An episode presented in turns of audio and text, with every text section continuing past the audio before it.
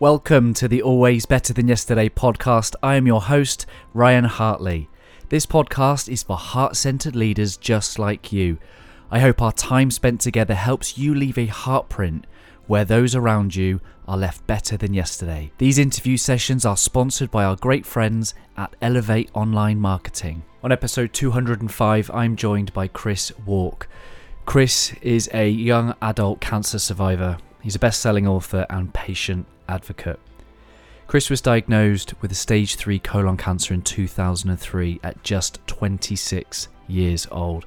After surgery, Chris made the decision to go against his doctor's advice and opted out of chemotherapy and chose to use nutrition and natural therapies to heal. Six years later, in 2010, Chris began sharing his story of faith, courage, and determination, and his message of hope that chronic diseases like cancer can be prevented and reversed with a radical transformation of diet and lifestyle.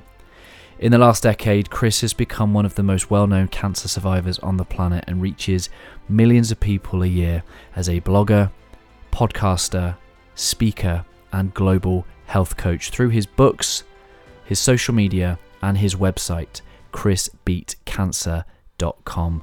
This conversation over the next hour and a half is barely going to scratch the surface of what is possible.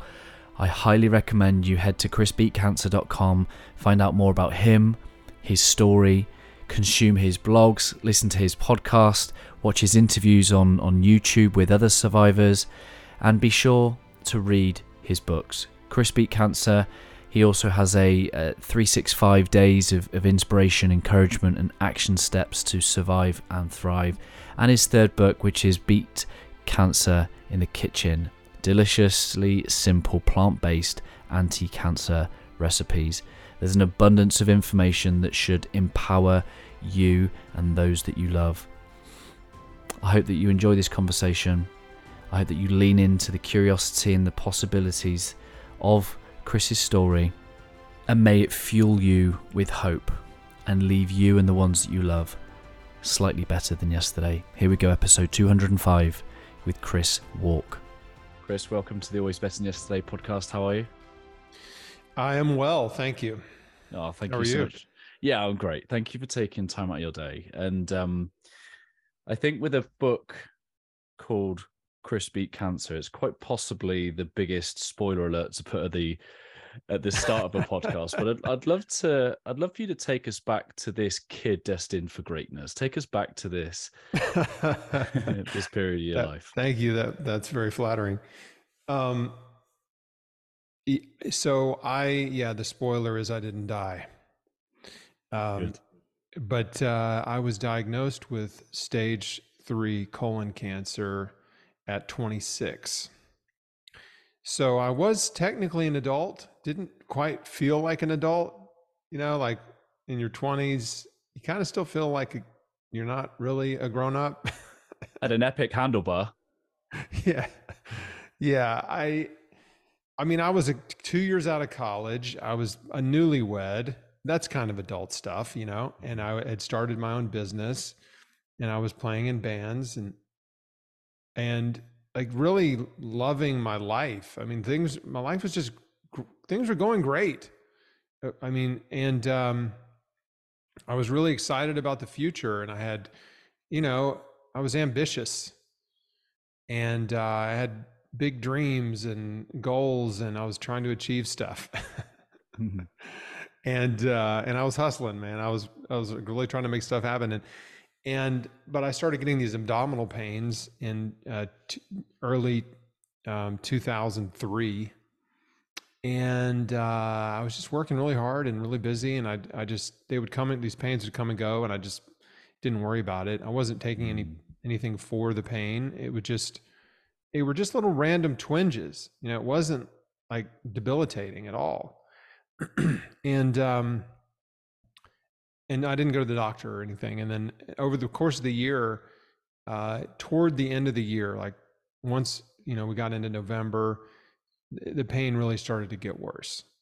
And that's when I was like, okay, I got to see a doctor. like, Mm-hmm. and um, I got referred around, but eventually I had a colonoscopy and they found a golf ball sized tumor in my large intestine and sent it to the lab and biopsied it and said, You have colon cancer.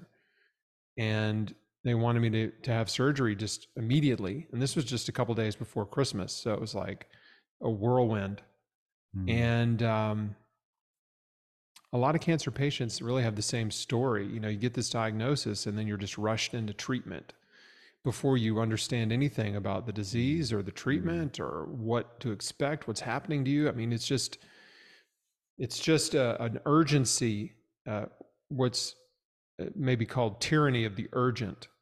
Mhm. Um, and when you're in a state of fear and panic and worry, you can't really make a good decision. You can't think rationally and logically. You are at the mercy of your sort of base survival instincts, which are not very smart.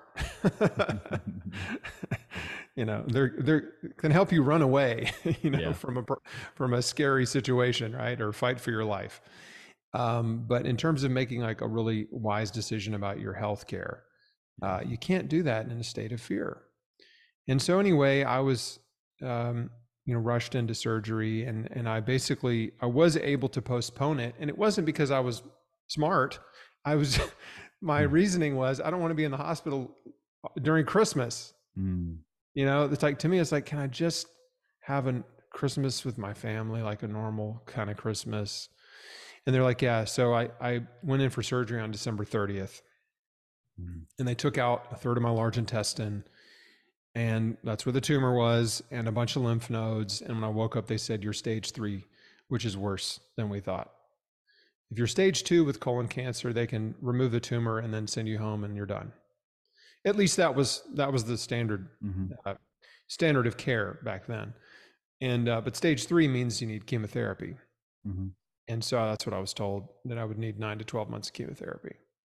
So, you know, man, a cancer diagnosis is like it's a traumatic life event, right? It's basically like someone telling you you're dying, Yeah. right? You have a life-threatening, potentially deadly disease, and uh, we don't know how long you have to to live. And I mean, so uh, your your your whole life just sort of comes to a grinding halt, Mm. and um, and it's really scary. And no one understands. Like no one can understand what you're going through unless it's another cancer patient. Like no one else really has any idea Mm. what that what that feels like and um, it's just a lot to process and so i was dealing with all that of course in just this two week span spent christmas with my family and it was of course really weird and like the elephant in the room you know everybody knew i had cancer but Mm. it was like nobody knew what to say and i don't even know what to say about it you know? Yeah. it's like uh yeah. Uh so two things happened in the hospital that i talk about in my book. One was the very first meal that they served me after taking out a third of my large intestine was a sloppy joe. Do you know what a sloppy joe is? Yeah, I do. Yeah, Okay. They have sloppy joes where you live I. Was reading. I was reading in your book. There, there's some. It's uh, it's safe for schools and prisons or something. like yes. Sloppy Joes. I, I don't know if Sloppy Joe is just an American thing or if they serve them in other countries. But yeah, it's it's like it's almost like spaghetti sauce. It's like ground beef Mm. in a in a giant stew pot, and they ladle it onto a burger bun. Yeah. For anybody that doesn't know what I'm talking about, and it's it's like really only served at summer camp or in in the military or in, in prison. You know, it's like that's kind of like where they're serving sloppy joes. But anyway, apparently, surprise, they serve them in hospitals too Wow. uh, to sick people, cancer patients, heart disease. Like doesn't matter. Like if sloppy joe's on the menu, everybody's getting one.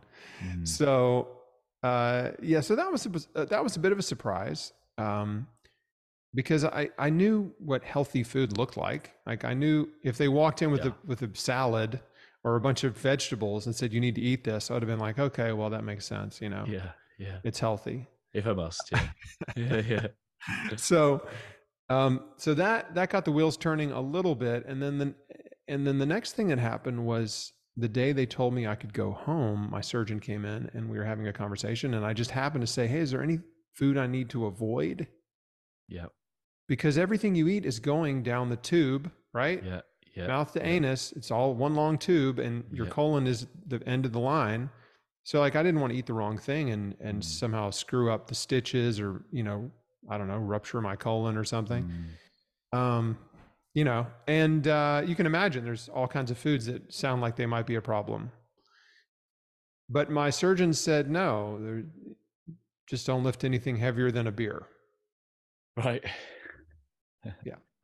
So that that was that was the advice. wow. Uh, and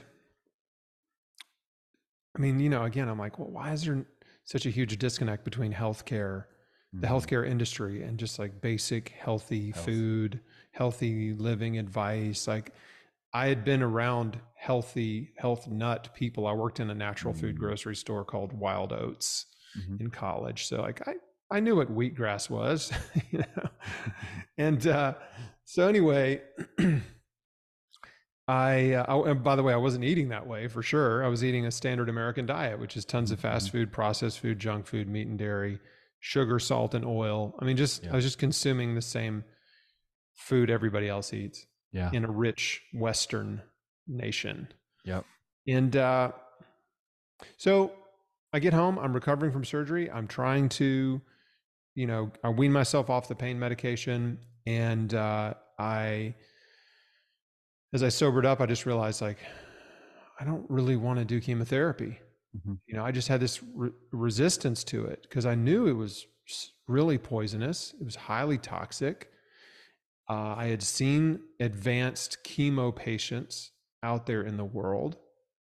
And and I call them advanced chemo patients because people tend to associate what chemotherapy does to someone as cancer.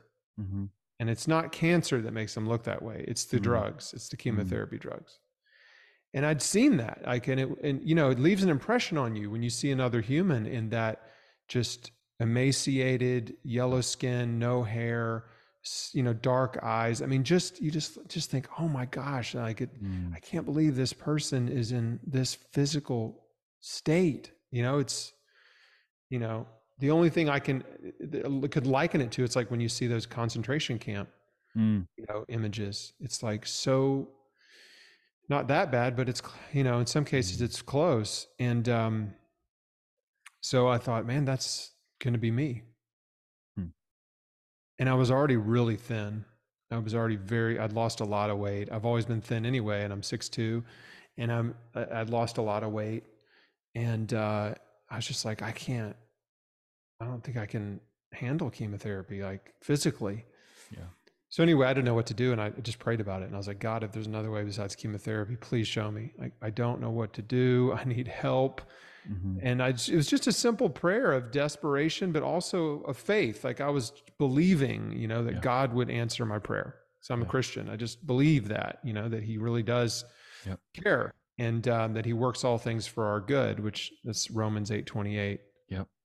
And so, two days later, I got a book that was sent to me from a man who knew my dad Mm. who lived in Alaska. And that book was written by George Malkmus. And he and George Malkmus, his story was he had colon cancer in the back in the 1970s and healed it with the raw food diet and juicing. Mm. Mm. And so I start reading his story and I'm like, oh my gosh, colon cancer. That's what I have. Raw foods, juicing. Like, what's this about? You Mhm. know? And um, so I got really excited. I was like, man, if this guy was able to heal naturally with nutrition, you know, maybe I can heal. Mhm. And it gave me so much hope. I was, I mean, it was just, it was just like an IV of hope in the arm. Hey, my friends, thank you for being with us so far. I hope you're enjoying the interview. I just wanted to take a quick moment to let you know about our signature Heartprint coaching. Our Heartprint coaching is for you if you're ready to go all in on becoming a heart centered leader, ready to go all in on doing more of what you love, ready to see what you are capable of with support, guidance, and accountability. You're ready to go on a rapid, transformational journey that will change your life and others in as little as three months. Are you ready to show up with courage and share your gift with the world? ready to start making an income and more impact by doing what you love, ready to start leaving your legacy where those around you are left better than yesterday. In our Heartprint signature coaching, in our time together, I'll help you lead from your heart set. I'll help you develop other people and your team. I'll help you bring your heart work to the world. I'll help you start leaving a legacy and capturing examples of your impact. I will help you be someone you love, to do more of what you love, and to serve people that you love. It's an amazing opportunity for someone who's ready to go all in and be a heart centered leader. I'll throw in loads of other bonuses, including your life languages profile, uh, access to our Master Heart and Mind membership, and even some Always Better Than Yesterday merchandise. Head to abty.co.uk forward slash coaching to find out more, and I look forward to connecting with you very soon. That's abty.co.uk forward slash coaching. Here we go. Back to the interview. Yeah. Which I imagine didn't last long because then you go and tell people about your crazy idea. That's right. Yeah. So what happened was I, you know, I started reading his book and immediately I was like, I'm doing this. Mm. You know, I had no doubt. I was like, I prayed, I asked for something, this showed up. Yeah. This is what I'm going to do. Like I just knew this is the answer to my prayer. I've got to do this. And it and it it made sense to me. I you know, he made a pretty good case in in his book that uh, the reason we have so much chronic disease, cancer, heart disease, and diabetes, uh, autoimmune disease, is largely because of our diet, lifestyle, and yeah. environment. Yeah. And by the way, I didn't know this at the time, but they've done a lot of studies on this kind of thing, and up to ninety percent of cancers are caused by diet, mm. lifestyle, mm. and environment. Mm. like only five to 10% are genetic. And some people would argue it's like even less than that. Mm. So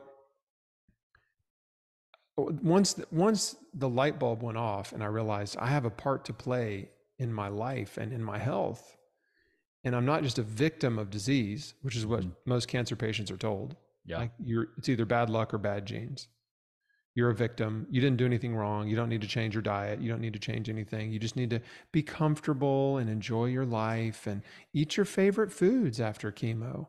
You just go home and have milkshakes and pizza mm. and ice cream and all those yummy foods you love.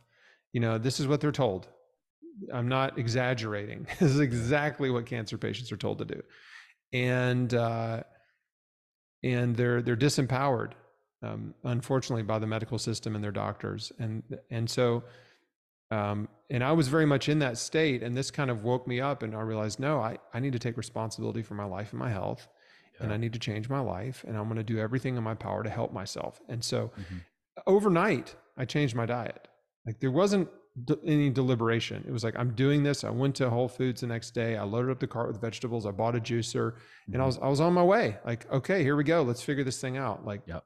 So I was excited about that, but but you're right. As I started to tell the people around me about it, they were less enthusiastic. Yeah. My mom was a big supporter because she'd always been sort of a health junkie, mm-hmm. and uh, and had, she had a ton of books on juicing and healing, and like it turns out I had a library that was like perfect for me in that moment of my life. Like it was divine how how many resources she had for me. And she'd never been sick, you know, yeah. she'd just always been interested in health and natural healing. And so, yeah, there was a lot of pressure to do chemotherapy. And I went to go see an oncologist, and the appointment didn't go well. And he just treated us badly. And I talk about the details in my book more, yeah. but I mean, the gist of it is I was just treated like every other patient, you know, just kind of like, oh, here's another cancer patient. Here's, you got to do chemo. If you don't do chemo, you're going to die like, you know, and he basically as, as if stated like a matter of fact. Yes. Oh yeah, very matter of fact. Absolutely. Just sort of dispassionate. Just you know, this is your only option. Mm. And uh, and he convinced me. By the way, yeah, I, I mean his he he coerced me out of fear, and fear, mm. some fear and intimidation to to sign up for chemo, and I and I made an appointment to get a port put in in you know a few weeks later. Um, but it was just a dreadful appointment. I mean, it was it was so discouraging, and and I just left there complete, just really hopeless. Yeah. And I went into that appointment really feeling good. I'd been on a raw food diet for a week. I was feeling energetic and optimistic. And man, I mean, the cancer clinics can just be this, a lot of them, it's just a fear factory. Yeah. And like I said earlier, uh, you can't make a good decision when you're in a state of fear. And that's how patients are coerced into, into treatment. And it's not like doctors are bad people, but that's this is how they make their living. And they they've been indoctrinated and trained and conditioned and told and led to believe that drugs are the only option. Yeah. Like it's if that if a patient doesn't do these drugs, they're definitely going to die of cancer. And if they do the drugs, maybe they'll live longer, Mm. um, but will probably still die of cancer. Mm. Um, or in some cases, they'll, you know, have endless rounds of chemo and then just die Mm. because their bodies are so wrecked. There's no cancer in there, but their organs are just destroyed. And this is not uncommon. Uh, so I, I, I don't want to come across as the guy who, who like hates doctors because I have a lot of friends who are doctors. Mhm, mhm. And, uh, but I really, part of my mission now as a survivor and a patient advocate is just to educate people. And so they understand like the way the cancer industry and the medical industry work, right? Yeah. It, this is, these industries are, are driven by profits. Yeah. And the most profitable therapies always win. Like that, they, they rise to the top. And so the least profitable therapies uh, are neglected. And Mm. that would be nutrition, exercise, Mhm, mhm. uh, stress reduction. Forgiveness, Yeah. you know, yeah. all these, the holistic, we call holistic health Yeah. approach to healing. Uh, that has been abandoned yeah. by conventional medicine. It used to be a part of it. Uh, and so anyway, I'm I, I'm so thankful. I'm just really thankful that I had three weeks or ish b- before I was going to start chemo because I just went home and fired up the juicer and just kept doing what I was doing, you know? And yeah, and there was this looming, there was this date like looming. It was like Mm. every day I was getting closer and closer to it and the anxiety was increasing. And then finally the day came to go get the port put in and I was just like, you know what? I'm not doing it. yeah. I, am going to choose to live or die on my own terms. Hmm. And that was uh, a hard decision because I also realized if if I go this way, if I continue to go this way, I'm going alone. Yeah. And uh, and I don't fault anyone around me. My mom supported me again, like I said, uh, and my dad did too, but he was sort of a silent. You know, he wasn't an enthusiastic supporter, but he he supported me in, in, a, in a quiet, you know, way. He didn't oppose me or try to talk me out of it. But there's a lot of other family members that that had a hard time with my decision and were trying to talk me out of it. And I just realized I had to be okay with being misunderstood Yeah. Yeah.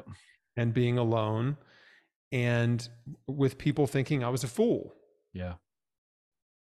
That's pretty hard. Like it's pretty hard to do something knowing everybody thinks you're an idiot. Well, and and I've I've read your account, and you know, talking about being acutely aware of your own mortality during this time as well. You know that that cold sweat of anxiety when you remember that you you know you had cancer within your body. It's I can only imagine. You know, I guess that's what it means to like walk on water, isn't it? To to step out the boat and walk on water, and and uh, a real leap of faith.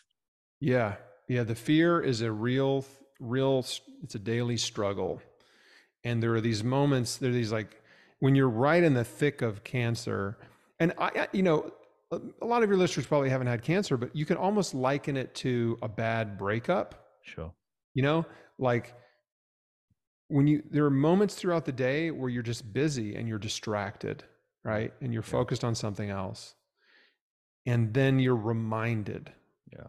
that you have cancer or you're reminded that someone just broke your heart right Mm. and that feeling just the wave just washes over you and it's just awful you know it's an Mm. awful feeling well if you've been dumped it's like grief you know Mm, mm. you know with cancer it's fear right but these are very negative and unpleasant emotional states so yeah i had to learn how to give my fear to god you know i Mm. mean i just every day when when the fear would come i would just have to stop right in the middle of it and be like okay god i trust you Like, Mm. I'm giving you my fear. I am just going to lay it down, right? I trust you. Just show me what I need to change in my life. And so I just kept asking for that. You know, show me what I need to do. Show me what I need to change. I trust you. I'm giving you my fear. I'm not going to be afraid. And that's Yeah. the thing. Like, fear, fear is a feeling, right? We all have it uh, from time to time in life. And courage is the decision to move forward in spite of your fear. Mm. Courage isn't being fearless, Mhm. you know, it isn't fearless. Bravery isn't fearless. It's moving forward while you're afraid. Mm.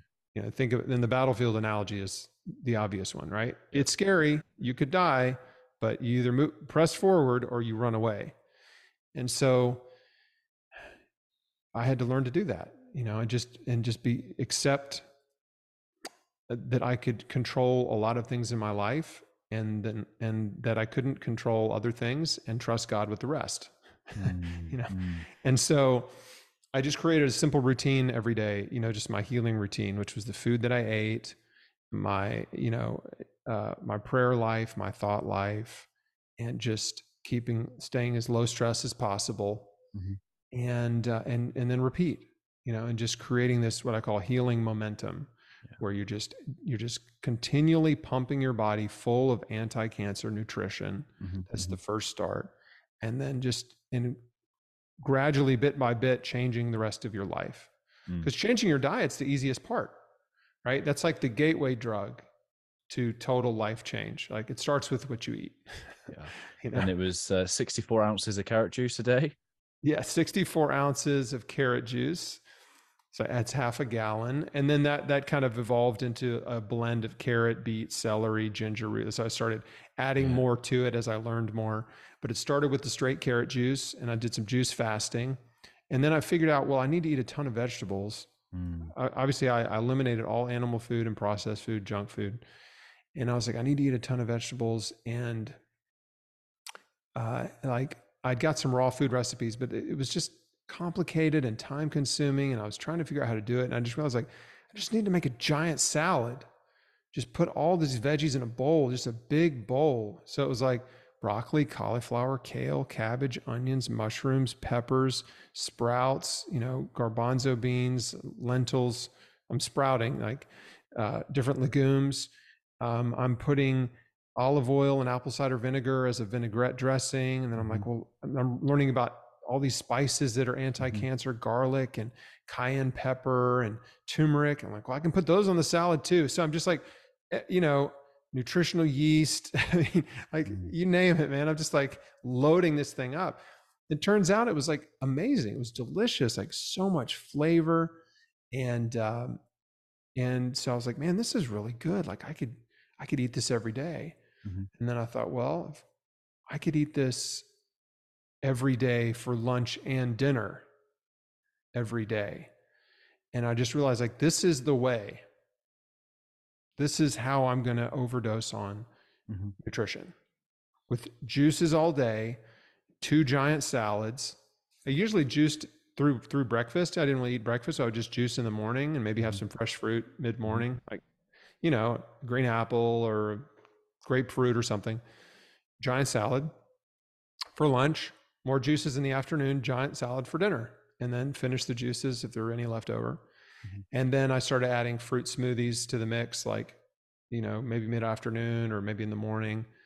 Uh, blueberries, blackberries, raspberries, strawberries, banana, and um, because fruit is the most potent anti-cancer. I mean, berries are the most potent anti-cancer fruit, Mhm. and um, the most potent anti-cancer vegetables, as it turns out, which I learned later. I'm going to talk about this research in my book.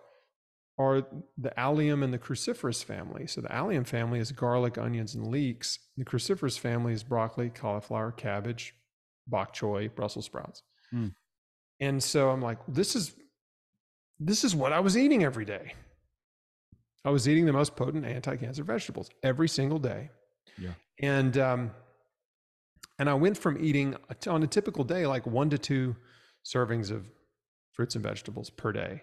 That'd be like a banana, maybe, and then like do fr- French fries count? as a vegetable, I'm not sure. uh, or, or if my wife made dinner, maybe there would be some steamed broccoli or a baked potato. You know, what I mean, that was it. Yep. So I went from that to eating between 15 and 20 servings of fruits Hmm. and vegetables every single day. Yep. And that day after day after day, again, that is creating the healing momentum where you're flooding your body with vitamins, minerals, enzymes, antioxidants, and all these phytochemicals, which are also called phytonutrients, Mhm. that are only found in plant food. Did you feel it? You feel different? Yes. Yeah. I did feel different. Uh, I had a ton of energy. Yeah. Right. Yeah. I just felt good. Yeah. I felt energetic. And um, in the- first few days, I felt like crap, but that's Yeah. pretty normal. Like anybody who goes on a, a who does a juice fast or a, or a, adopts a plant-based diet or even goes all raw yeah the first few days you're gonna you're gonna have detoxification symptoms you're gonna have food withdrawals from caffeine sugar salt from high protein high fat diet like whatever like your body is going to be like what you know it, it has to adapt Mm, but it will adapt quickly and so usually pretty this is pretty typical for folks in our community that do this but yeah three or four days of eating a raw food diet and they start to feel really good. Yeah. and that was my experience too. I just had very low energy and felt kind of weird. And i hate to see people give up. You know they do it for a day or two and they're like oh i just don't feel good. I gotta go you know i you know my body needs more meat or so whatever Yeah. and then they they quit. I'm like no you just had to press through. You just Mhm. got to get over that hump. But um but yeah so yeah i just felt good. Like i said i was sleeping sleeping great lots of energy working all day. I mean i i found a and- i found a support system. This is important. Uh, i found a naturopathic doctor. I found an integrative through him i found an integrative oncologist. Yep. and you know it, it's funny there's a whole world of natural health practitioners Mhm. out there and you Mm. just have to kind of get your foot in the door Yep. right you just need to, to once you connect with one of them they can connect you with a bunch more Yep. and so that's happened with me it sort of sort of busted open the the doors to that world and so then i was able to you know found an acupuncturist and someone who did um, you know like reiki and like i you know Mhm. chiropractor like so i was just doing as much as i could uh, as much as i could find and afford uh, to help myself Mhm. and took a lot of herbs, a lot of supplements. Do I know what which ones helped and which ones didn't? Nope. Right? I have no idea. But the point I I didn't have the luxury and most people don't of like running a scientific lab and studying all these individual compounds and reading a million pages of scientific literature. you know what I'm saying? Like you were the data. You were the Yeah. data point. it was like, look, I'm going to just pump my body full of stuff that might help. This Yeah. is the criteria. It might help, and there's little to no risk of harm. Yeah. So if it might help and there's no risk of harm, I'll take it. I'll eat it. I'll try it. I'll do it. Whatever. Mm. And um, and I won't worry about, you know, if was it a waste of money, maybe or whatever. Like I'm just going to do these things that could could be helpful. And um, that's what I call the beat cancer mindset. And it, it this is where it starts. It starts with believing that healing is possible. Yep. Like that is the absolute crux of the matter. Like you have to believe that healing is possible. And if you believe it's possible, then the next step is okay, well, what are you going to do about it? Right? Are you going to are you willing to take responsibility for your life and your health? Are you willing to change your life? Change what you eat, change how you think, change your routine. Uh, and so that's what I did. And, and, and that's the same thing that I see cancer patients who survive against the odds doing. They all do the same things, they all have the same mindset. Mm. And uh, I've interviewed dozens and dozens and dozens of cancer patients who've healed all types of cancer. And uh, on my podcast and uh, on chrisbeatcancer.com. And if you watch them, if you watch Yeah. these interviews, these are just regular people like me, you'll just see the common threads. Like you'll just hear the same thing. They, we just all Mm. are saying the same thing. Mhm. you know, there is a path, right? There is a path to healing, and we all kind of follow the same path. So, um, so that, and even early in my process, you know, I was finding books written by people who'd healed, and and finding natural health and practitioners and cancer mm-hmm. survivors, and paying very close attention to what they were saying and what they did, and uh, and the cool thing at that time, which at, at the time it felt.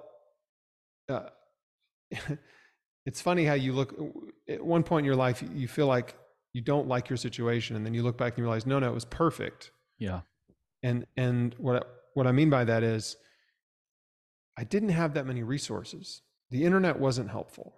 Mm-hmm. social media didn't exist mm-hmm. in 2004 at least not you know facebook right? I don't know when myspace came along but there were no cancer support groups on myspace that i knew of yeah. especially alternative healing you know? Um, but I had limited resources, and all the information I got was from books and tapes, basically. Uh, but it was all pointing in the same direction. Like it was all raw food, juicing, fasting, forgiveness, mm-hmm. like over and over and over. Those were the themes. Yep. Um, now with the internet and everything, it's gotten harder. I feel like you know, easier and harder. Easy because you can find a lot of survivors, like mm but harder because there's a lot of mixed messages.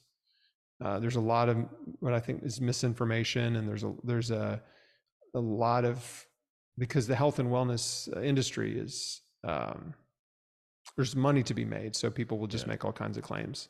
Well, um, you and I have uh, both had great conversation with um, Dr. Bruce Lipton, and uh, uh, yes. so so Dr. Bruce came on the show this time last year. So he, he got me kicked off YouTube for his views on the uh, the vaccine and in the in the way oh. that because you know what you know what does a 50 year cell biologist know about you know those sorts of things but um yeah so he, he you know uh, learning from him and good people like him around this idea that there is no specific when he talks about there's no gene for cancer and i think what that then does is an invitation to re-evaluate what we even think it is and it's almost taking away this platform of like you say earlier victim is done to and then that whole conditioning around outsourcing that care to somebody else which has then you know become an industry one that profits.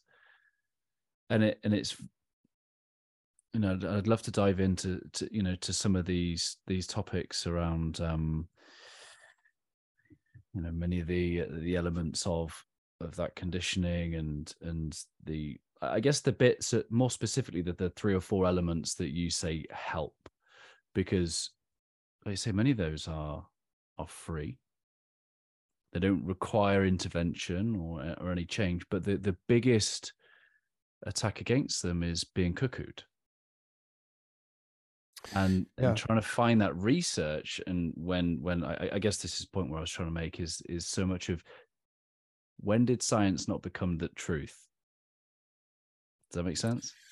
Yeah. Well, the thing about science is science is, has never been the truth. It's always just been the pursuit of truth, right? right. It's the it's the pursuit. It's the discovery of truth. And if you if you've are a student of science, then you know science is always changing right it's always changing new discoveries are constantly being made about the universe right physics uh, about the human body anatomy biology you know so it's constantly changing and evolving and the knowledge base is growing and unfortunately the scientific method is easily corrupted Hmm. uh, for financial gain, and and especially when it comes to pharmaceuticals, it's pretty it's pretty hard to corrupt. And this is where people get confused, right? They think, well, science and technology, like, well, is is trustworthy,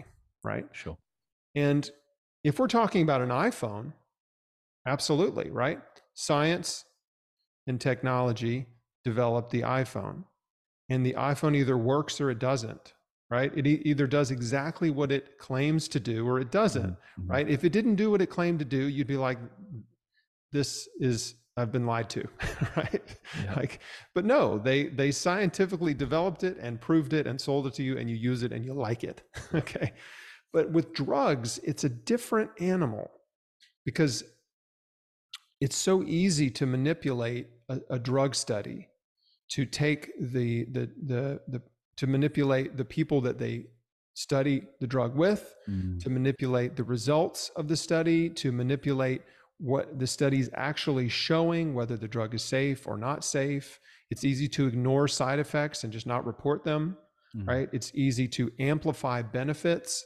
So it's it's and this has just been done over and over and over for years. I mean, for decades, many, many decades by pharmaceutical companies because they know if they can get a drug approved, right? They're using science, right? They're engaging in scientific practices Mhm. by doing studies that are scientifically designed. But at the end of the day, they're they're very sophisticated and they know if they can get a drug approved, then Mm. billions of dollars of profit Yeah. will come right from that drug. And so the incentive is to manipulate the data to get the drug approval and then we unfortunately there have been many many cases in in uh, of drug companies being convicted of criminal behavior Yeah. Pfizer, Merck, AstraZeneca, all the big drug companies you've heard of, Eli Lilly, they've all had criminal fines, been convicted of criminal behavior, misleading the public and doctors about the effectiveness of drugs, putting Mhm. drugs on the market that harmed and killed people, having to pull the drugs off the market, being fined millions and millions of dollars, even billions of dollars in some cases. Yep. But I can't think of an, a single example where the drug company was fined more money than they actually made on the drug. Right. So Yeah. usually the fine is much less than their profit Yeah. on that drug. Mhm. And so what they figured out is, oh, it's okay, right? Mm. We'll, we'll just get the drug out there. We'll sell as much of it as we can, as fast as we can. And if uh, we get in trouble and we have to pull the drug off the market, we'll pay the fine. We're still up a billion dollars on the drug, or two billion, or four billion, or whatever. So eh, next, right? Right. That that is the playbook. Mm. And um, and and it's not just about cancer drugs. This is pretty much Yeah. all drugs. And um, it was the same playbook in 2020, right? That that was a drug rush to market, and uh, people were coerced into it out of fear. Mhm. With and there was no long term safety studies, Mhm. and um, yeah, it, it, it was um, something that I, I recognized right away because I wrote a book. I mean, several chapters in my book talking about this very tactic, right? Yeah. Yeah. this pharmaceutical industry tactic. And so I'm like, oh, here we go. They're doing it right now, everyone. Like, Mhm. pay attention. Mhm. Um, like, you can't trust a new pharmaceutical. You're a guinea pig if you do. And um, so, anyway, it's really unfortunate the way that played out because they were very successful and convinced a lot of people to take a, a brand new drug that still has no long term safety data. I mean, you're not going to have that for seven to 10 years. Yeah. That's how long it takes for a drug to be proven safe and effective Yeah. in many drugs, uh, even after. I mean, there was a study published last year on aspirin. Aspirin has been around for over a hundred years, Yep. and they're now saying, "Wait, you shouldn't prescribe a baby aspirin to people, to middle-aged and elderly people, to help prevent heart disease as a blood thinner." Mm. They're just now figuring out, "Oh, wait, no, this is actually not good advice." Mm. medical advice. Imagine that. And and so like just think about that. How how long that drug's been on the market. Mm. And I mean, and it's of course it's long been generic, but still for a drug to be prescribed for, you know, decades and decades and decades and then finally like just now realizing that it's more harmful than they thought. Yeah. So that that yeah, I mean, in a nutshell, and if you want a deep dive, please I hope your audience will read my book because there's three or four Yeah. chapters in there that that Mhm. really will blow your mind. When Yeah. and it's not just Chris making wild claims. Like I've I've got all these incredible sources from drug companies, from their own Mhm. studies, from industry papers, like stuff that's just wild. So at the end of the day, we we are in a um, a very unique time in history where the pharmaceutical industry has is one of the most powerful industries in the world. They control the medical industry, Yep. and patients. uh, You know, at the end of the day, they don't care about your health, right? Mhm. They care about making money. Uh, they're making as much money as possible off of you, Yeah. as a patient. Uh, if you get well, great. We're all excited. If you don't get well, well, they still made money. So yeah, uh, I think one of the things you said earlier about the um, the Western civilization and this idea that cancer is a byproduct of a wealthy society of of both um, of of both diet and lifestyle. I think there's there's another there's another bit that just blows minds, which is when we have this understanding, this belief that the body is designed to heal itself. And I don't think many people, and I guess I was trying to say this, but less eloquently earlier, is is that so many people have been used to outsourcing health that they only return to health by seeing a doctor that they've lost sight that that is what this wonderful vessel has been capable of since the very beginning is that it's naturally capable of healing ourselves. And I, I, think that, you know, even for some people hearing that now must be a what? Like, wow, like, how do I do that? Yes, you're right. Um, I think it's the way I like to explain it is your body is designed to heal, mm. but there are factors in your life that may be causing disease, right? And so you have to identify the disease causing factors. Mm-hmm. What is making you sick or keeping you sick? And uh, the medical industry has no interest in that, right? They just want to give you a pill for the disease and keep mm-hmm. you vertically ill, right? You're mm-hmm. vertical. You can function. You're not horizontal. you know what I mean?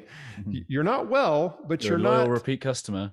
Yeah, you're not bedridden either. You know, you can get through the day and you're a lifetime customer of one drug and then two and then three and then six and ten yeah. and so so that that's one way to approach disease uh, which mm-hmm. is ineffective and and people are not getting cured for sure they're just becoming dependent on pharmaceuticals but the other way is where you step back and say okay i have a health issue mm-hmm.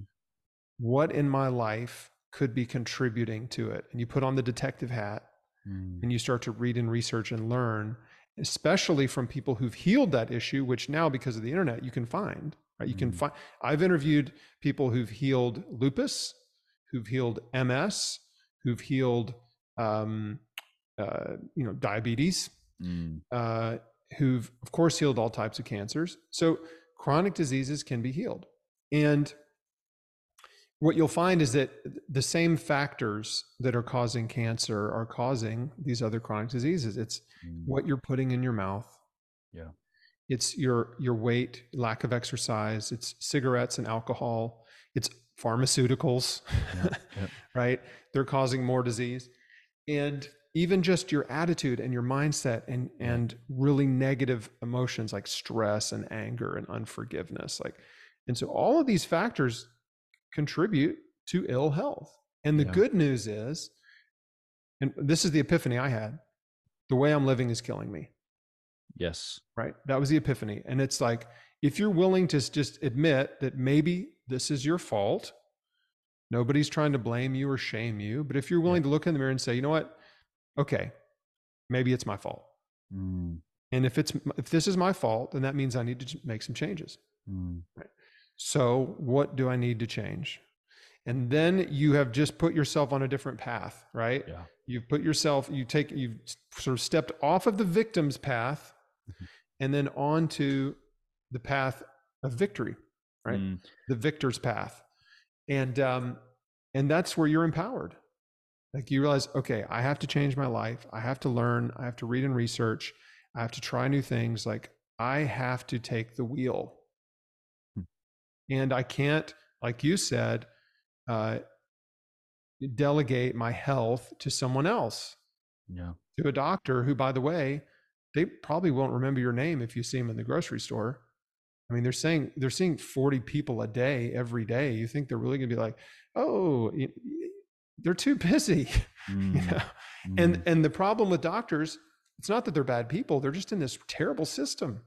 Of course. It's a terrible system that rewards them for basically prescribing drugs and performing surgical procedures and not actually it doesn't actually give them enough time to spend with their patients yep. to help their patient actually restore their health and some of the best best doctors i know i mean they're integrative and holistic doctors and they Mm. spend an hour or two hours with each Mm. patient and they really dig into that person's life and help them figure out okay what are you doing? What are you eating? Tell me about your routine. Tell me about your day. Like you know like tell me about your relationships. Mm. what's going on in your life? Like let's try to Yeah. let's solve this mystery together of what is making you sick. You Well, where do you in your- work right? You work in a chemical factory? Okay well hey Right. uh, this could be part of the problem. Yeah. so and and just to, to put a finer point on all this like we know what's causing cancer. Here it is. Number one smoking it's the number one cause. Number two is obesity. That's unpopular Mhm, but mhm, obesity is the second leading cause of cancer. What causes obesity? Our diet mhm. and lack of exercise. So that falls under that umbrella category of okay, uh, if you're eating too much meat and dairy, junk food, fast food, processed food, restaurant food, you're consuming too many calories, you're Mhm. going to gain weight. And when you gain weight, your body is in a suboptimal state. Mhm. And excess body fat produces hormones that fuel cancer growth. It produces, produces inflammatory molecules Mhm. that uh, promote cancer growth, prom- that create an environment that's permissive to c- cancer growth, and actually uh, produces excess fatty acids that clog up your immune cells. Hmm. That's one of the biggest revelations of the last, I don't know, few years is that immune cells in an obese environment are actually themselves obese. Wow. Think about that. Your Mm. immune cells are your army. They're supposed to fight off viruses, bacteria, pathogens, parasites, or cancer cells. This is your army that's supposed to defend your body. And if Mm. your army is slow and sluggish and obese and bloated, it's not going to be a very effective army. Mm, mm. And so that's what obesity does. And and by the way, speaking of COVID, that's why being obese was one of the, the highest risk factors, Mhm. aside from just being elderly or having other chronic diseases. But obesity was a, a, a major risk factor for severe COVID hospitalization and death. Mm. So I, I guess it's like because the body's under strain, the body is not doing what it's. Yeah, the, the thing I always come back to is the goldfish bowl analogy. yes, Is that you visually see the goldfish bowl being dirty and murky. You you don't you don't medicate the goldfish. You clearly change their environment. that's And I think the more we tune in, uh, and and I think you know Darin Olien has got a, a podcast called um, "Fatal Conveniences," and so many of these things that are fatal for us are part of everyday life. They're so convenient that we don't even realize that it's there. Yeah, fast food being the big one, right? Right. And and transportation, right? Lack of exercise because we're sitting down all the Yeah. time. Like Yeah. sitting at work at a desk, we're sitting in a car or on a bus or on a train, right? Like we're sitting down to eat, we're sitting to watch TV, and then we go lay down and get in bed. Like like we're just always sitting down. We're not walking, we're not like a lot of us. I mean, some people do physical labor, obviously, for their for work, but a lot of people don't. And um, you're right. Yeah, there's so many, and these are like this is the curse of wealth Yes. because many of us live. I mean, you know, if you have a computer and you're using Zoom and you have, you know, right, you're in a wealthy nation probably, right, and you have access to unlimited food, right, Mhm. to to Mhm. to travel, to resources, to transportation. Yeah, and that that is the curse of Western countries and and Yeah. wealth is that um, we um, we're overfed, we're Yeah. undernourished, we are we're getting soft and Yeah. uh, and sick. So like, okay, so smoking, uh, being overweight, food, alcohol is a group one carcinogen. Mhm. Alcohol also contributes to obesity if you drink a lot but Mm. it but alcohol um, when you drink it you're consuming ethanol and that's uh, highly toxic to the body so you you know if you're drinking daily you're increasing your cancer risk Mm. even if it's one drink if you drink daily your risk goes up there's no amount of alcohol that is a safe amount but Mhm. I understand that it's nice to enjoy a glass of wine every once in a while or a beer, a couple beers, like, you know, and, but you really want to think about don't drink every day if you want to keep your cancer risk low. yeah. And then beyond that, you know, thinking about your environment, like, like the chemical factory, like where do you Mm, work? Are you exposed to toxic fumes, smoke, debris, dirt, you know, like chemicals, like where do you work? Because I mean, I knew a guy who was a printer and he got pancreatic cancer and he was bringing them print fumes all day. Right. You know, so it's like these are real factors and real risks that you you have to just stop and think, okay, like what am I exposed to? What could be Mm. harming me? You Didn't know? the um didn't the World Health Organization list list shift work as a possible carcinogen? Yes. Night shift work Mm. increases your risk of cancer because it, you know, humans need to sleep at night. yeah, well, I guess that that knocks uh, the the work of Dr. Sachin Panda talks about the circadian code and and how important it is for us to live in harmony with that rhythm of the sun, get sleep at the good time, With and, nature. uh, yeah, with nature. And one of the things that he talks about in that is, re- I guess, is another word for fasting. Is about reducing your time, your t- time eating window. What do you? What in your recent? You you've used the word fasting quite a bit. I know that you talk about the Daniel fast, twenty one day Daniel fast. What is it that you think um, fasting does to the body's ability to heal itself? It's kind of counter, isn't it? Fasting is incredible. It really is one of the most powerful things you can do for yourself physically, and it costs you nothing, Right. right? It literally costs no dollars, right? No pounds, no euros. costs you nothing. Um, but you know, fasting is something that happens in nature all the time because animals don't have access to three meals a day every day, right? And so animals go through periods of food scarcity for Mhm. for days at a time, and humans went through periods of food scarcity for days at a time, and sometimes weeks at a time. Our ancestors, I mean. Mm. And uh, when you go through this process, which is either voluntary or involuntary fasting, of course, it's a relig- religious practice as well. Yep. Your your body goes into to repair and protection mode. Your cells hunker down, and they all they they undergo autophagy, which is self eating. So they start they break down uh, parts of themselves for fuel Mm. and your body starts burning off fat, excess body fat, and breaking down tissue like tumors, Yeah. for example, to use for fuel. And the, the analogy I like to use is, is the cabin, is the uh, the cabin, uh, the cabin analogy, which is if you were in a cabin and it, there was a blizzard and you were trapped in a cabin, and uh, you had a fireplace and firewood to keep warm, you would burn your firewood. But then when you ran out of firewood, what do you do? Right? Well, you're going to start burning off, you're going to start burning anything you can that's non essential. So you're not going to burn your food, right?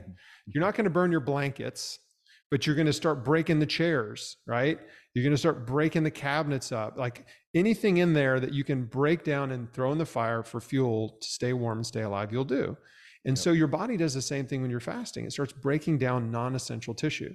Yep. And the essential tissue, like your your heart, right, mm-hmm. and your even your organs, if you if you fast long enough, your organs will even shrink in size. Your body will reduce the size of your organs, but Wow.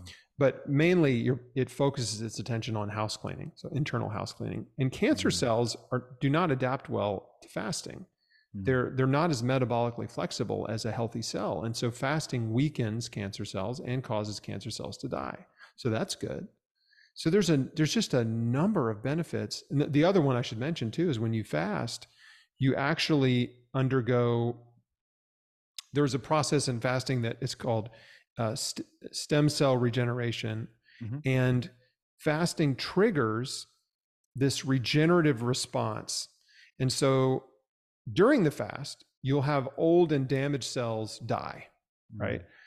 Those are the senile, senescent cells in your body. They're just old, they're weak, they should have died, and the fasting just kind of pushes them over the edge. Mm. And so you have a sig- significant amount of immune cells that will die during a fast. That doesn't sound good.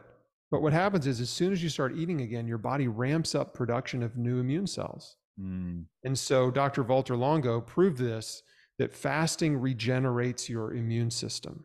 Yeah. That is really powerful. So you think about you're weakening cancer cells, you're detoxifying your body, Mm. and you're regenerating your immune system with a fast. And the minimum fast to to accomplish to get some benefit is three days.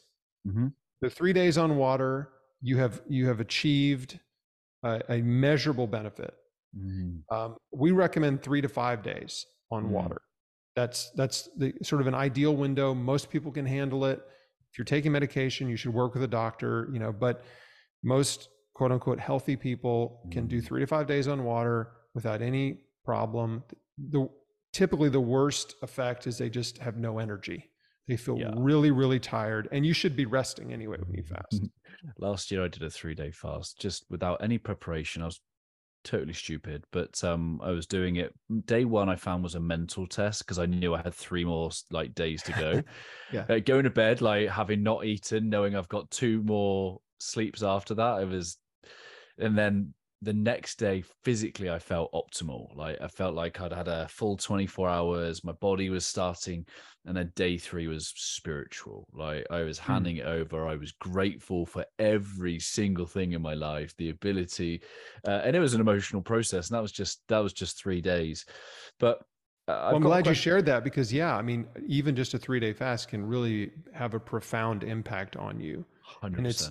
And I'm glad you brought up the mental and phys- and the spiritual side of it because absolutely, you, one thing that fasting does is it gives you this pro- profound sense of gratitude for food. yeah, just the simple basics. And um, you know, my kids were looking at me, and I was just like crying as I was just, I was just, I, I was crying because I was just grateful for everything. My kids, Daddy, you're right. I'm like, yeah, I'm fine. Yeah. it will make um, you more emotional, and things will bubble up. You know, the thing is, food is medicine, right? Sure. And but food is also Mhm. medication. Yes. And so when we eat, we we activate pleasure centers in our brain Yeah, when, yeah. when we eat food. And uh, that medication effect of food helps us suppress pain, Yeah. right? Emotional, mental, and emotional pain. And so when you stop eating, you actually are, are stopping a medication. Mm, And so emotional pain will bubble up, yeah. Right? Painful memories like uh, resentments, guilt, shame, anxieties, like th- those emotions will become very, very real and Mm, present during a water fast, especially an extended water fast. And um, that, that that's the perfect opportunity to address them, yeah. right? To deal with those emotions, like to be very cognizant and aware and analyze yourself and also forgive the people who've hurt you.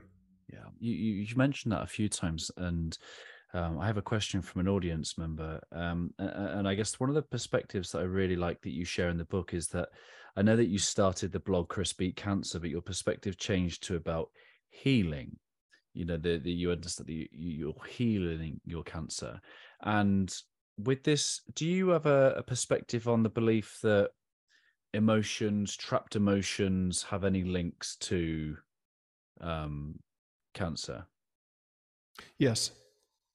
And I wouldn't call them trapped emotions necessarily. I would just call them unresolved. Sure. So, and what I mean by that is um, there are there are. I'm going to try to explain it in a succinct way because it's a really sort of vast and, and Mhm. deep rabbit hole. But stress suppresses your immune system. Yeah. That's the big big idea number one here. When you're in a state of stress, your physical body responds with adrenaline and cortisol, and those chemicals suppress your immune system. So, well, what causes stress? What is stress? Stress is negative emotion, Mhm. right? So there's a there's a long list of stressful emotions. And those are anger, bitterness, resentment. Well, that's from your past. Yeah. Right? Those and that's always usually directed at people in your past that have hurt you. Mhm. Right? You're Mhm. angry at them, you're bitter toward them, you're resentful, you're unforgiving of those people Mm, also guilt and shame right and that's that's internalized like you're guilty for things that you've done wrong you're ashamed of your mistakes right again this is from the past but like when you say trapped like th- this is that stuff from your past right that's unresolved in the present the negative emotions that cause stress would be like envy and jealousy mhm. you know um, and then in the future The future based negative emotions are fear, worry, and anxiety. Mhm. And so, so many people are, are just constantly bouncing back and forth Mm. between being worried about the future, jealous of somebody in the present, and angry at somebody in the past. right. And so Yeah. they're just in a constant state of stress. And not to mention, oh, your finances, you know, your personal relationships, like your work, you know, so we have all these other stresses too, your kids.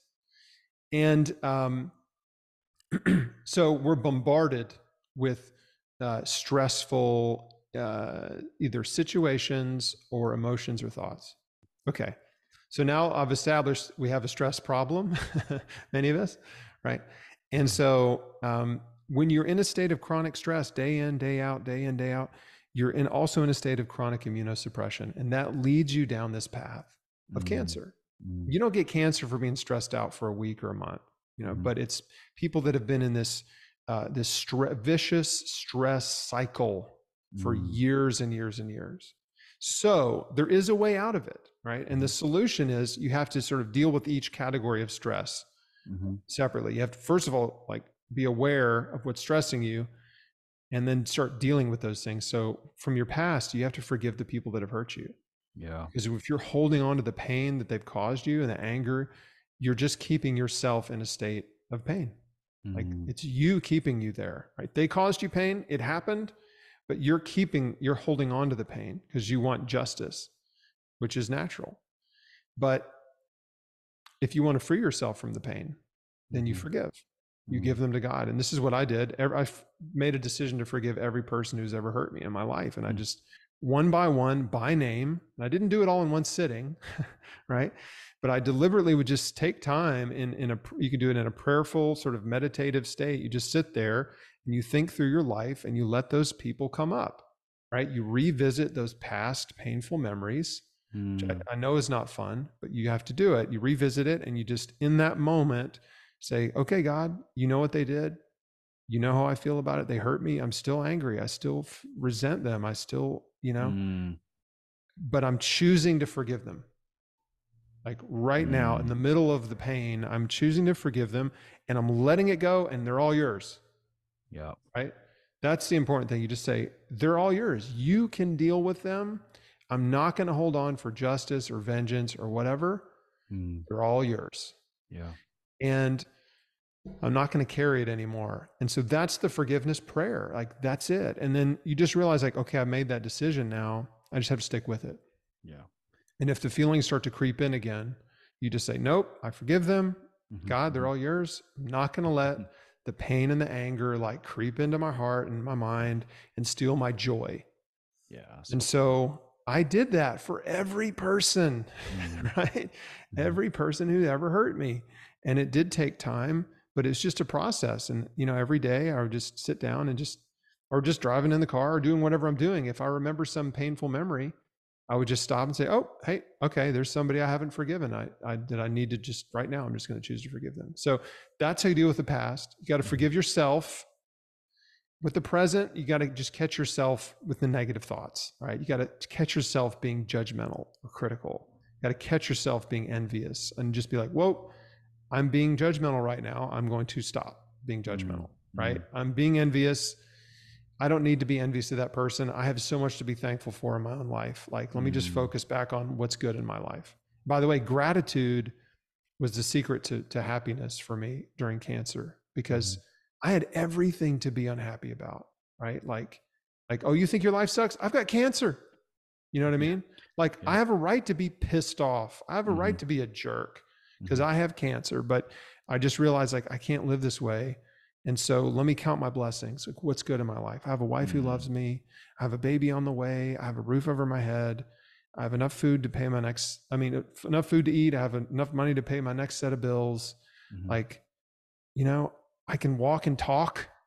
I can feed myself. I can get out of bed. I'm not Mm. dying in the hospital today. So Mhm. like as I would start like thinking through like what's good in my life, then all of a sudden like my attitude changed. Right. Like that's practice. That's the gratitude practice. That's that's how you do it. So that's dealing with your present. And then the future, when you start feeling anxiety and fear about the future and worrying about the future, you have to catch those thoughts uh-huh. and stop and say, okay, I'm not going to worry about the future. Jesus said, don't worry about tomorrow. But Jesus gives good advice. Like, that's good advice. You should take it. Don't worry about tomorrow. Yeah. So I just realized, okay, I'm not going to worry about tomorrow. I'm going to focus on today. And I'm just, God, I trust you with tomorrow. So Yeah. like I know all this is easier said than done, but Yep. but this really is this is the way. This is the method. Well, Like- it's it's why you've got the book like this, which is uh, to allow people to journey on the daily, which is the Beat Cancer Daily 365 Days of Inspiration, Encouragement, and Action Steps. That's right. That's where I I wrote that follow-up book as Yeah. just daily daily encouragement, daily reminders, daily practical advice, just like the thing about cancer or even health or, or life Yeah, is it is just a daily journey, right? yeah, It's you just got today, uh, one day at a time to focus on. Like just focus on getting today right. yeah, you know so it's easy to get distracted by like Yeah. what happened yesterday or what might happen tomorrow and at the end at the end of the day neither of those things matter Mm, so that was just my way of you know i just know especially for cancer every day is a struggle mhm. you know whether it's physically or mentally or emotionally or spiritually. And so um yeah so that's a really special book that that i'm glad i was covid gave me the opportunity to sit down and and write it. That was the the silver lining for me was i was able to write two books because of the pandemic beat cancer daily and then the beat cancer kitchen Yeah. cookbook which is all plant-based. Yeah. so um yeah That's amazing. I'm I'm conscious of your time. Super. Uh, want to be respectful of your time. Can I ask you a couple of quick fire questions? please yeah yeah I don't Um, have a hard stop, so we're we're we're totally fine. That's very gracious of you. Thank you. You talk about in your book how important um, chiropractor and acupuncture was. What was it about those two practices that helped? You know, there's something incredibly therapeutic when when other people put their hands on you. You know, and I I wish I had a a more articulate way or or scientific way to explain it, but having a, a professional uh, put their hands on you and work on your body, whether it's deep tissue massage, any kind of massage, right? Massage therapy or chiropractic or acupuncture.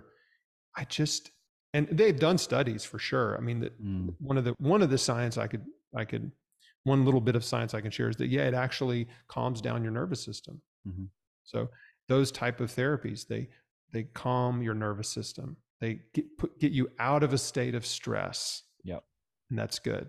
mhm. And uh, and that's what really what acupuncture is all about is working with the nervous system.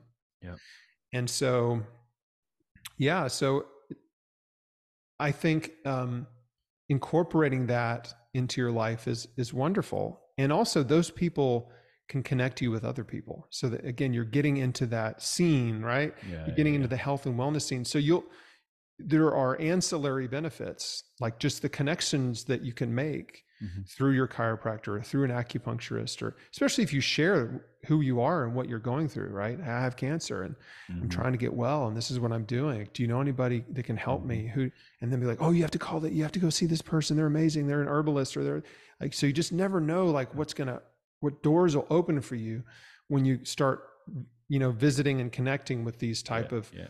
um, healing practitioners. So yeah i'm i'm big Well, advocate of that.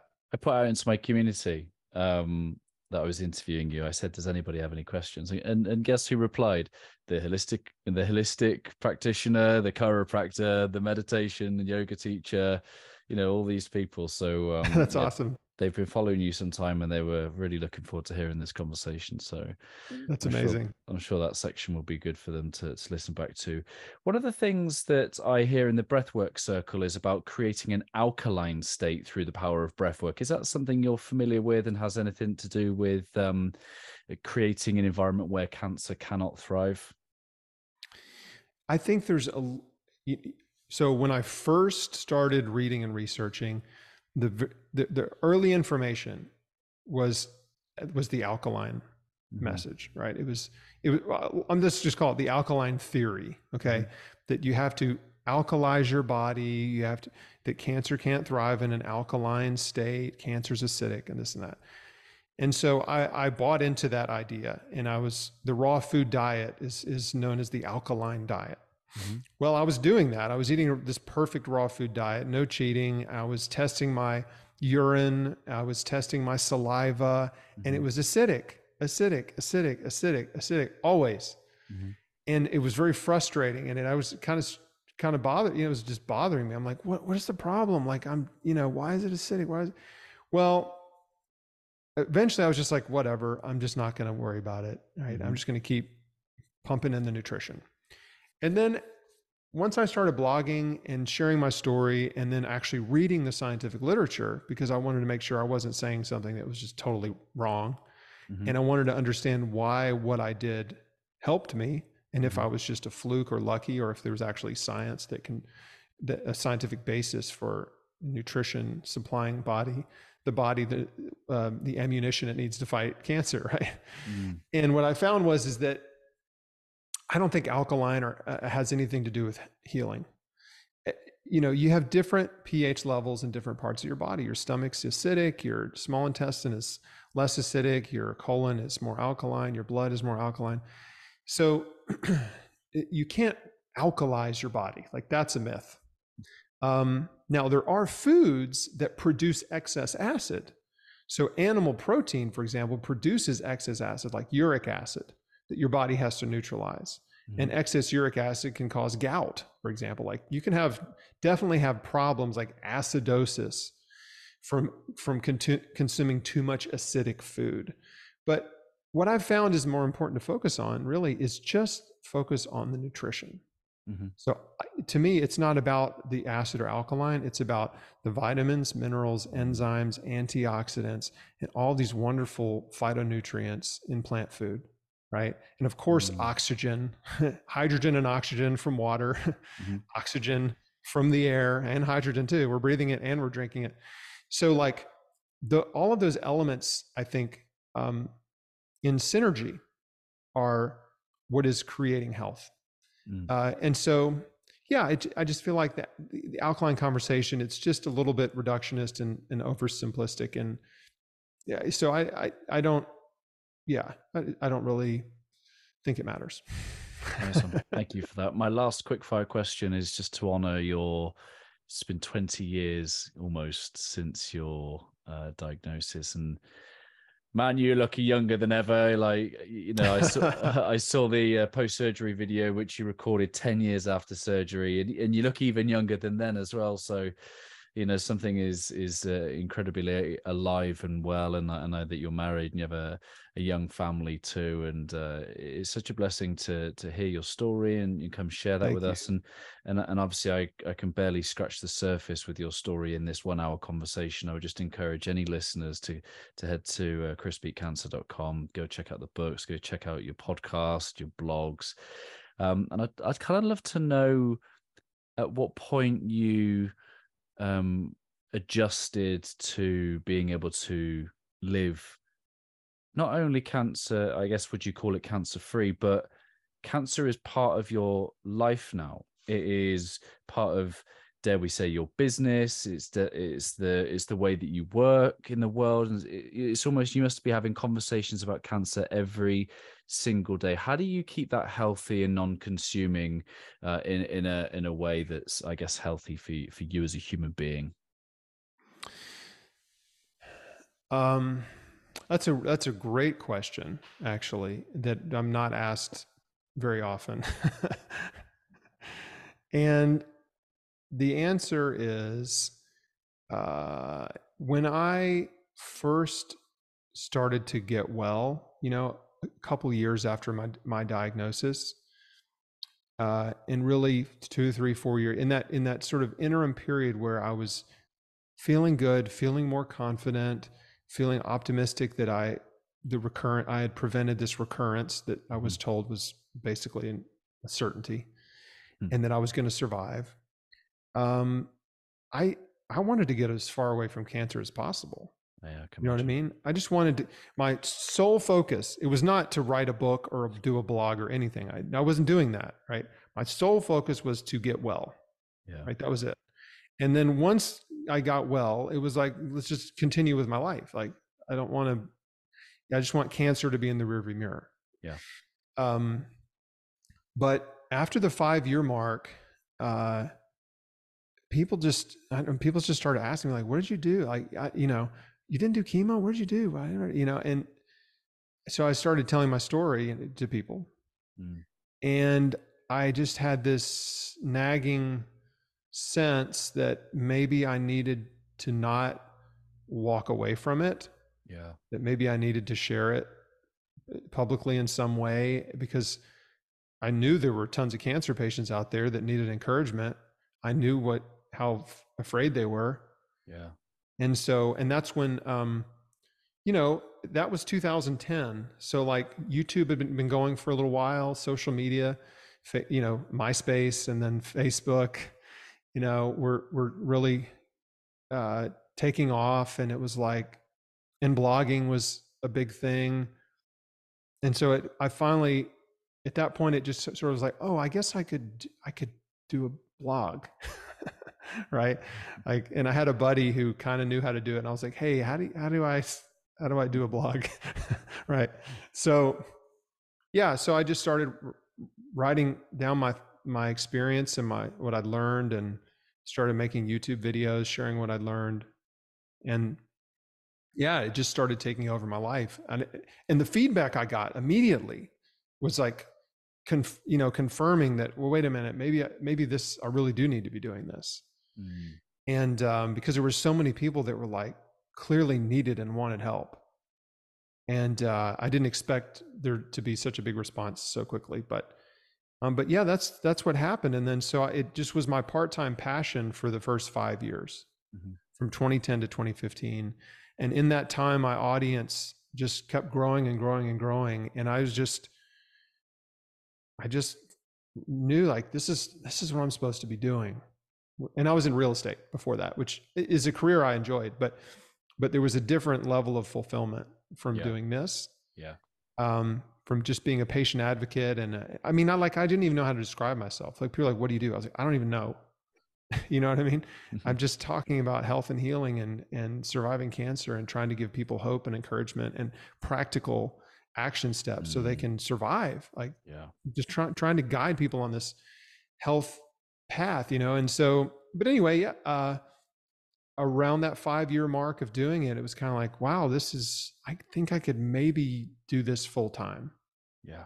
It looks like i could probably do this full time and um and so that's when i just made a conscious decision to like okay i'm going to focus on this. I'm going to finish this book that i've been wanting to and trying to write and I'm just really going to focus on that, and then um, and create a course for people to help them in a private community, and uh, call that's called Square One, which you can find on mm-hmm. chrisbeatcancer.com if anybody's interested. But um, yeah, so that that's that's how it wasn't it wasn't an overnight thing, you know. It was like five years of me just doing it because I love to do it for no money, um, and just because it was so important to me, and then. Mm-hmm. Um, yeah and then it just all of a sudden financially started to also make sense mm-hmm. and yeah and then i got a book deal and that was great i was like oh man so yeah and then so chris beat cancer the book came out in 2018 that was mm-hmm. 15 mm-hmm. years after my diagnosis and mm-hmm.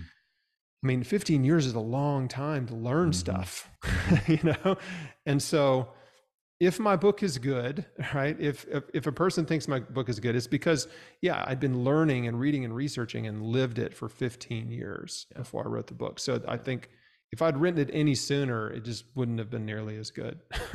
it's incredible. It's a great resource. It's gonna be it's gonna be incredible in the hands of of the people who need it to be. And um, I have a word here always better than yesterday. It's called heartprint.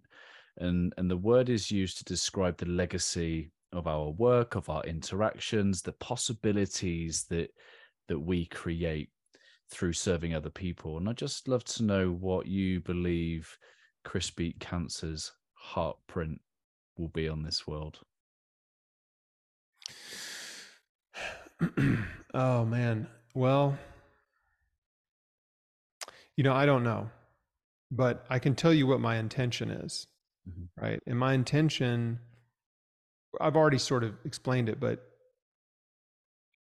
I'm just trying to be a light in the dark. Mm. You know, I know how scary cancer is. I, the, the darkness is the fear, right? And the confusion. That's the darkness. And uh, I'm just trying to be a light just to help people see like there is a way out, right? There, here's the path. Like, let me show you how you can change your life, that you don't have to be a victim, that many people have followed, have gone down this same path and have survived and thrived and gotten their life back, and that their life is even better after cancer than it was before, which is hard to imagine when you've been diagnosed, that you're, you feel like your life's over.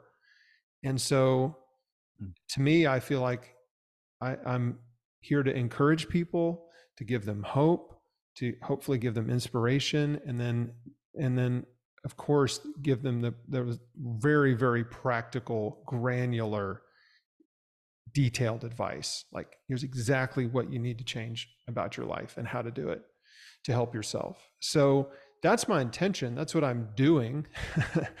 and the impact, I mean, who can measure it? I don't know. You know what I mean? Like when you put your mm. story out there, which as you were doing, you, you know, you're putting yourself out there and putting information out. You just have no idea who it- who you're reaching. In Mm. fact, it was funny. We went to um, we went to lunch yesterday after church.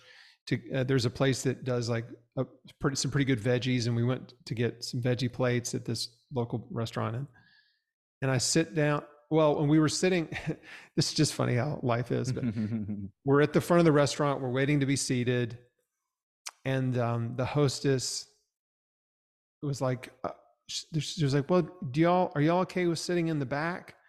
And we're like, "What do you mean?" She's like, "Well, we have this kind of little back room that um, we just open it up when when it gets a little crowded." Mm. And we were like, "Yeah, okay." Uh, and so she took us back there, and uh, and we sit down, and I sit at the table, and I look up, and there's a lady at the next table looking right at me, and she was like, "Are you Chris?" Bro, come on. And I'm like, yes. And she was like, she was like, oh. And so I was like, okay, I need to talk, you know. So Yeah. I, I got up and, and I went and talked to her. And she, you know, she is a cancer survivor and she had read my book and she was actually a part of our Oh, our, our support coaching community. And it's like, you know, just this incredible divine appointment, you know, that um and so we just had a really wonderful visit and she's doing great. And she was there with her mother and and I believe her son. And um so that's just one example of like you just never know like who you're reaching like that's the the incredible thing about the internet right?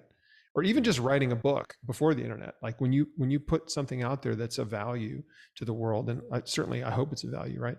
You put something out there like you just don't there's no way to measure the impact you can have but um, you know if i died tomorrow in a car wreck i i would be very i mean i'm very happy with you know the amount of people that I know I've impacted just from the feedback, from the, emails and the messages and the one on ones. And so it's all just gravy from here. Mm, mm. you know what I, I- mean? I, I It's don't like, I'm just you, so blessed to be alive. I love that. Power to that. Uh, I, I don't know whether you talk about her publicly, but I love the way that you honor your wife in the, in your book as as someone that uh, was there for you, walked with you, cared for. Um, you know what what what do you have to say about your wife and and and to anyone that might be listening who is caring for someone that may be going through cancer? my wife had a hard time in the beginning because she didn't understand my choices. Yeah. but but she came around pretty quickly um, especially after we had the experiences with the oncologist Yeah. that treated us so badly i think that kind of was a wake-up call for her about the reality of the medical industry and how cold and careless it can be um, and so she she's one of the most courageous people i know um, because i wanted to start a family Mm, like I had this diagnosis and it was like, oh man, the clock's ticking on my life.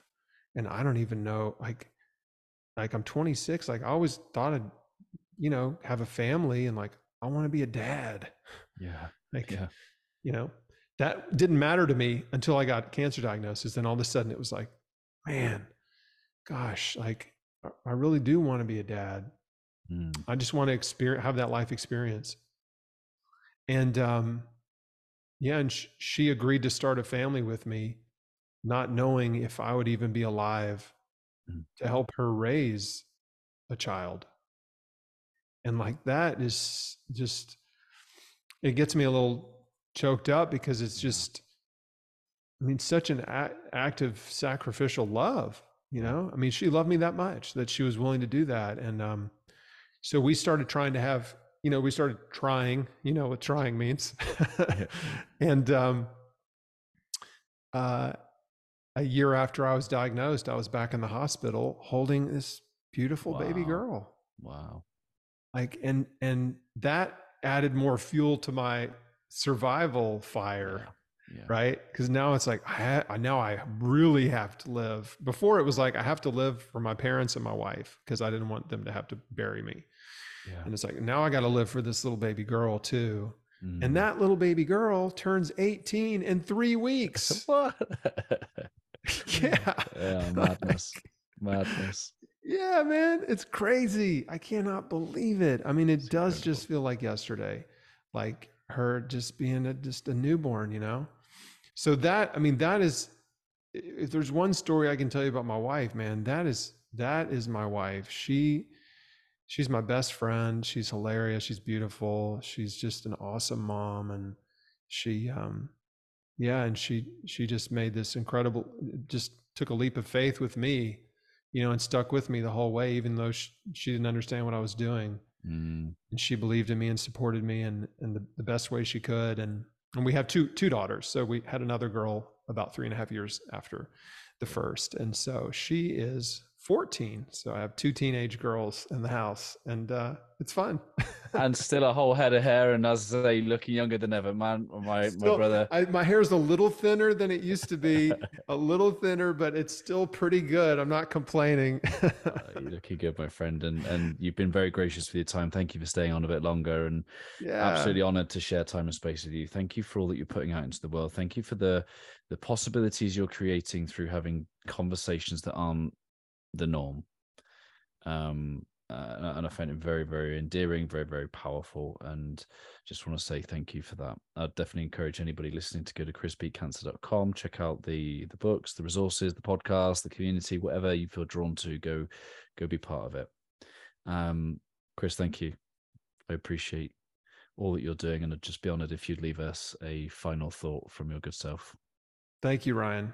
Yeah.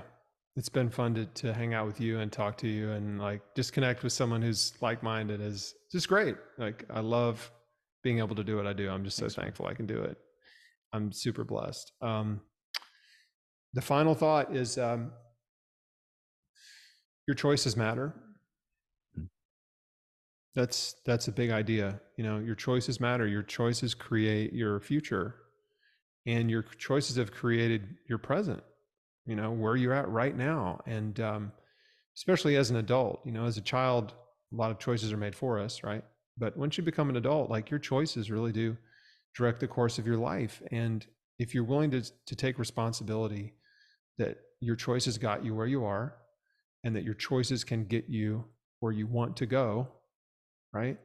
Then um, you you are empowering yourself, right? You're empowering yourself to change, and um, this is what I had to do, right? I had to do it. I was I was wired kind of wired that way anyway, but it doesn't matter. Like at the end of the day, any person can change their diet, right? Any person can start exercising. Any person can forgive, Mm. right? Uh, these are things that anyone can do, and they cost you almost nothing. And some of the most powerful things you can do for yourself, and you alluded to this earlier, uh, cost you nothing, right? Fasting, faith, forgiveness, uh, fitness. They all start with an F. If you notice that, food, even healthy food, it really doesn't cost much more than junk food. It really Mhm, doesn't. mhm. Um, and so, again, that big idea that, that if you're willing to to make different choices and just change your daily routine, like you can really have an incredible Mm. uh, outcome. Like it's like, and I talk about this in Beat Cancer Daily, but small change adds up. That's what I, I like to say. Like, Mhm. so all the little changes that you make to your life over time add up to big change, right? And there are big changes that you should make. Like, make the big changes for sure, but Mhm. all the small changes add up too. Mhm. They call it the long tail, but um, in statistics, right? It's called the long tail. But um, but yeah, you know, I think we just get conditioned. We get in ruts and we get conditioned and we end up in cycles in life. And, and typically it's cycles of bad behavior, the vicious cycle. Mm. And so when you're in a vicious cycle, your health and your life kind of spiral downward. But you can interrupt that process. And when you start making different choices, you you go, you, you start the cycle spinning the other way. And that's called the virtuous cycle Mm. and that's where things improve right it's where your life and your health they spiral up Mm. right things get better so yeah your choices matter your choices either create a vicious cycle or a virtuous cycle Chris, God bless you and your family. Thank you, brother. thank you ryan it's been really fun Hey, my friends, thank you for making it to the end. I hope that our time spent together today has left you a little bit better than before you push play. I'd really appreciate if you just took a moment to leave a review to allow me to meet more people where they are and hopefully leave them a little bit better too. If you're curious to know how I, through Always Better Than Yesterday, can serve you, your team, your organization, then head to alwaysbetterthanyesterday.com to connect. And while you're there, let me know one or two things that you're going to do as a result of listening to this conversation. I absolutely love hearing your thoughts, your reflections, and the things that this spark in your own heart and- mind. If you want more insights from my heart and mind, I do send out short episodes on a Monday, Tuesday, Thursday, and Friday. And again, I hope that they serve you well. I appreciate you listening. I'm Ryan Hartley, host of the Always Better Than Yesterday podcast, a podcast for heart centered leaders just like you. Keep leading, my friends. Always love.